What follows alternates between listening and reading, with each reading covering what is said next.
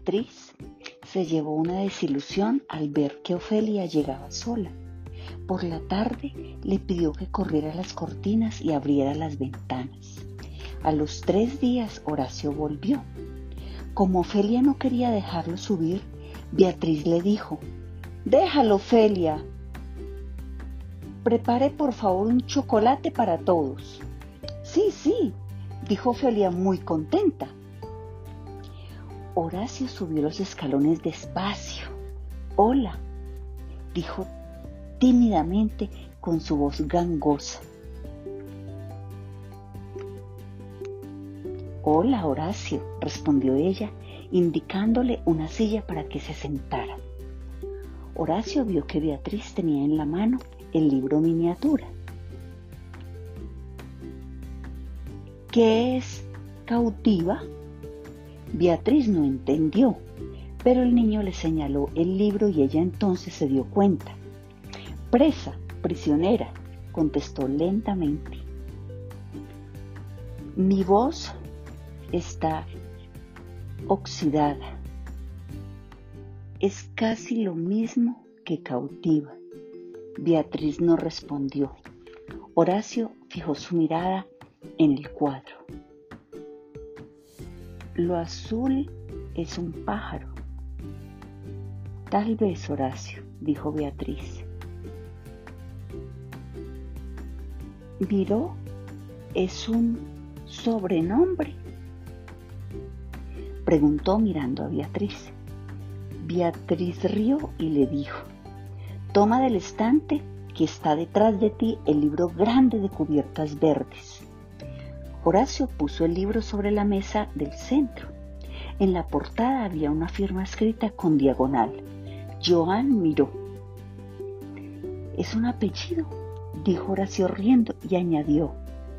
Seguro que por eso pinta tan bien, porque sabe mirar, y por eso se llama Miró.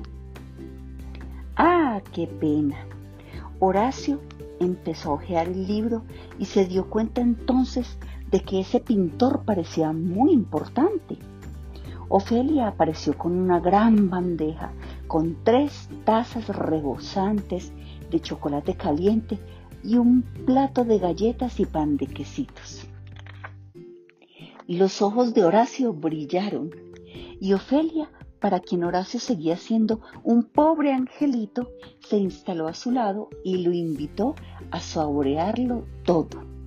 Cuando Horacio se levantó para irse, Beatriz le dijo, puedes llevarte el libro a casa, me lo devuelves cuando quieras.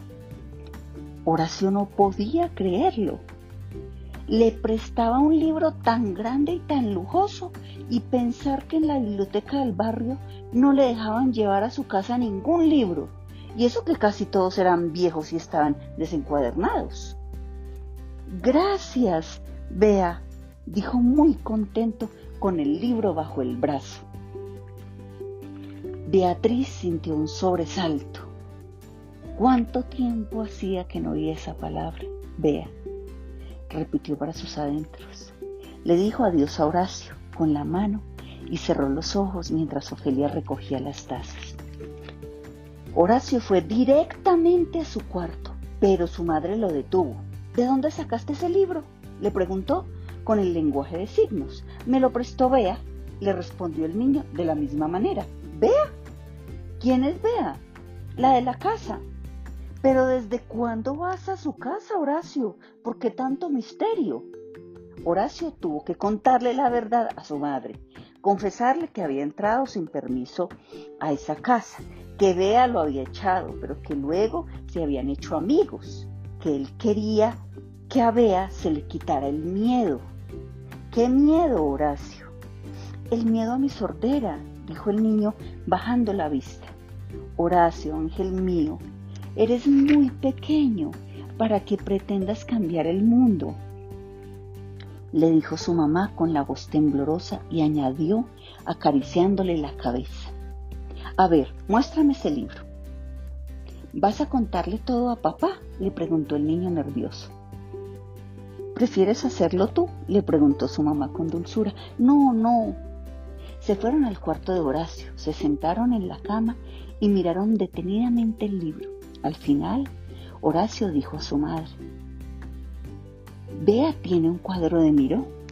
Una reproducción, me imagino, dijo su mamá distraídamente. No, uno de verdad, le aseguró el niño. Eso no es posible, Horacio. Un cuadro de Miró cuesta una fortuna, aseguró su madre. Cuando Horacio fue a devolverle el libro a Beatriz, le dijo que de mayor él también tendría una casa grande y un cuadro de Miró.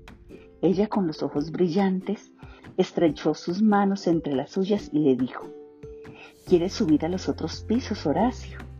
El niño sonrió de oreja a oreja. Ve, Horacio, la casa es tuya. Horacio no se hizo de rogar.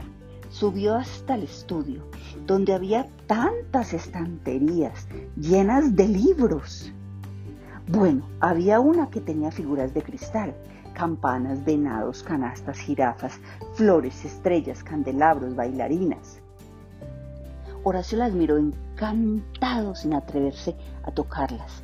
Eran tan delicadas que le daba miedo romperlas. Recorrió el cuarto con la mirada y sus ojos se posaron sobre el escritorio lleno de papeles. Era el escritorio más raro que había visto en su vida. Él se imaginaba que ese tipo de muebles solo se encontraba en la casa de un presidente o de un rey. Era inmenso, de formas redondeadas, hecho de madera de color claro y lisa como la porcelana. Horacio no pudo evitar pasar la mano por todo el mueble. Los cajones y las puertas tenían agarradores de cobre parecidos al de la puerta de entrada de la casa. Representaban tallos con una flor, igual que las dos lámparas también de cobre, que estaban fijas en cada extremo del escritorio. Junto a una de las lámparas vio la foto de una niña de pelo lacio. Se asomó luego al cuarto contiguo, donde había cojines por el suelo, un equipo de música, muchos discos y más libros. Subió al piso siguiente. Era el cuarto de Beatriz. Estaba tapizado todo de verde. Frente a la cama había un gran cuadro. Se trataba de un árbol con las raíces arrancadas. ¿A dónde irá? ¿Quieres ser pájaro? Ángel, se preguntó silenciosamente. Bajo el cuadro había una pequeña vitrina dentro. Sobre un paño de terciopelo azul había una magnífica colección de joyas, cuyas formas le recordaron el estilo de la casa. Pendientes con forma de libélulas de alas delicadas bordeadas de brillantes, broches con formas de cabeza de mujer de largos cabellos, pulseras de arabescos entrelazadas, peinetas de marfil con incrustaciones de rubí, cadenas con mariposas de esmalte y pedrería. ¿De dónde habrá sacado Bea tantos tesoros? Mamá y Banu se volverían locas si vieran esta vitrina, pensó intrigado. Junto a la alcoba había un cuarto de baño decorado en blanco y negro. Del techo colgaba el globo que Horacio había visto una vez en una ventana. Solo a Bea se le ocurre poner un globo en el baño, se dijo para sus adentros.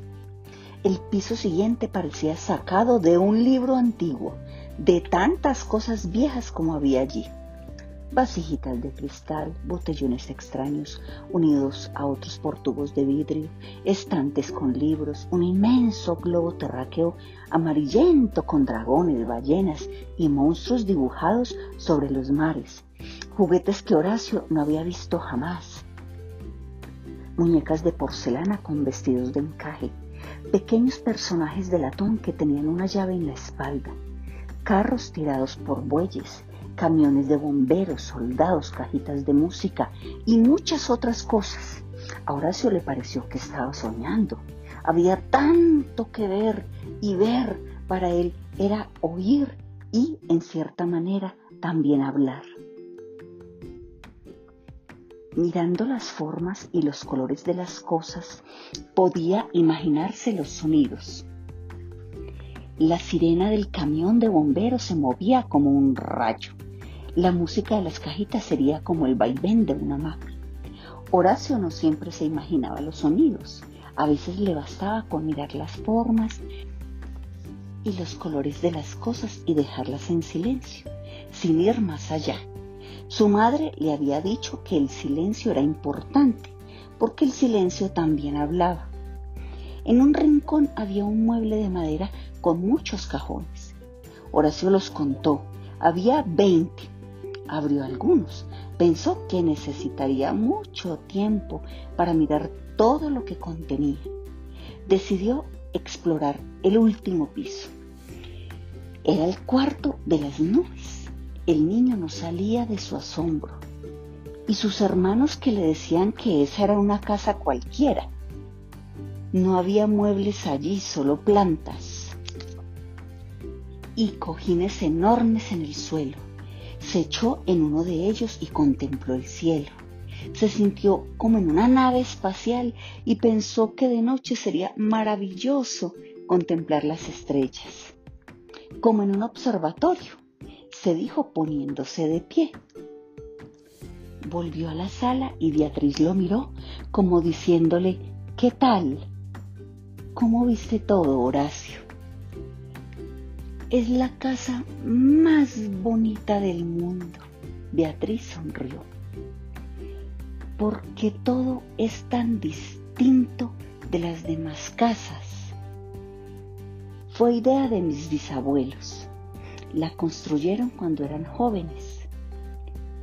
¿Y de dónde sacaron el modelo? Beatriz no pudo evitar reírse con ganas antes de responderle. Lo trajeron de Cataluña. ¿Cataluña? Sí, Horacio. Mis bisabuelos eran españoles, nacieron en Barcelona. Allí hay muchas casas parecidas a la mía, mucho más bellas y muchísimo más grandes. Mis bisabuelos hubieran querido amueblar toda la casa con este estilo que tanto les gustaba. Pero como me decía mi bisabuelo exagerando un poco, el dinero solo alcanzó para la fachada. Beatriz hablaba despacio, cuidando de pronunciar bien las palabras para que el niño pudiera leer sus labios sin problema. ¿Por qué vinieron a Bogotá? Porque les gustaba viajar, amaban la aventura vinieron aquí, se enamoraron de nuestro país y se quedaron. Eso sí, no dejaron de ir a Barcelona. Y en Barcelona las casas también tienen cuarto de nubes, preguntó el niño intrigado. Ah, no, no, eso fue un capricho de mi bisabuela, que le dijo a su marido que si no iba a tener el mar cerca, como en Barcelona, al menos tendría el cielo. En ese cuarto se pasaba la mayor parte del día. En realidad era su sitio de trabajo. ¿Qué hacía? Diseñaba joyas. ¿Qué es diseñar? Crear, Horacio. Creaba pendientes, collares, anillos, pulseras. ¿De oro? Sí, y de plata, con muchas piedras. Sabes, poco a poco las joyas comenzaron a parecerse a su propia casa.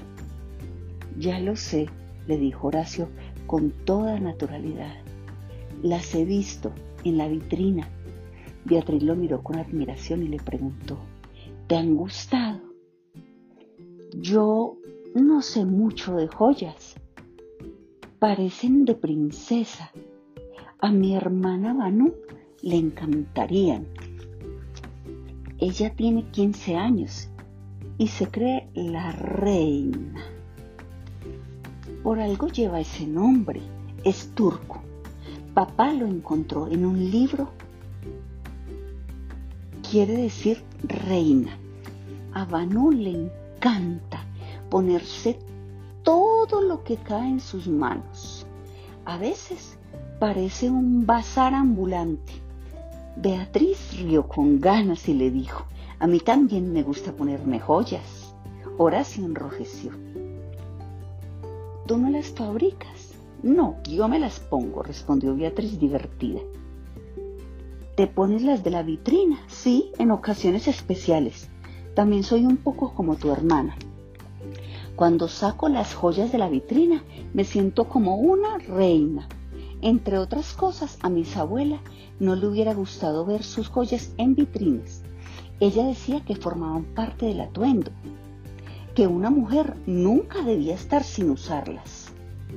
Mamá solo se pone su anillo de matrimonio. Ah, y jamás, jamás se quita una cadena con un corazón de oro macizo. Se la hizo papá cuando eran novios. ¿Es joyero tu padre? No, se rió Horacio. Es profesor de literatura. Como yo. exclamó Beatriz riendo también y añadió. Tendré que invitar a tu familia para que hablemos de todo lo que nos gusta. Tú harás de guía en esta casa. Horacio sonrió encantado. Por ahora no puedo ni recorrer mi propia casa, dijo ella. ¿Cuándo vas a volver a caminar? Tal vez dentro de dos o tres semanas. ¿Tienes miedo? ¿Miedo de qué, Horacio? De no poder caminar. Tuve miedo en el hospital. Ahora no. Sin embargo, no creo que pueda caminar como antes, ¿sabes? Me pusieron una varilla de platino en una pierna. ¿Te duele? Sí, a veces. Bueno, la verdad es que tengo mucho miedo. Yo al principio tenía mucho miedo del silencio. Ahora no. Papá me enseñó que mis ojos y mis manos son también mis oídos. Horacio echó una ojeada al cuadro de Miró y dijo, Mamá no cree que tengas un cuadro de Miró. No me extraña. Miró se lo regaló a mis abuelos hace mucho tiempo.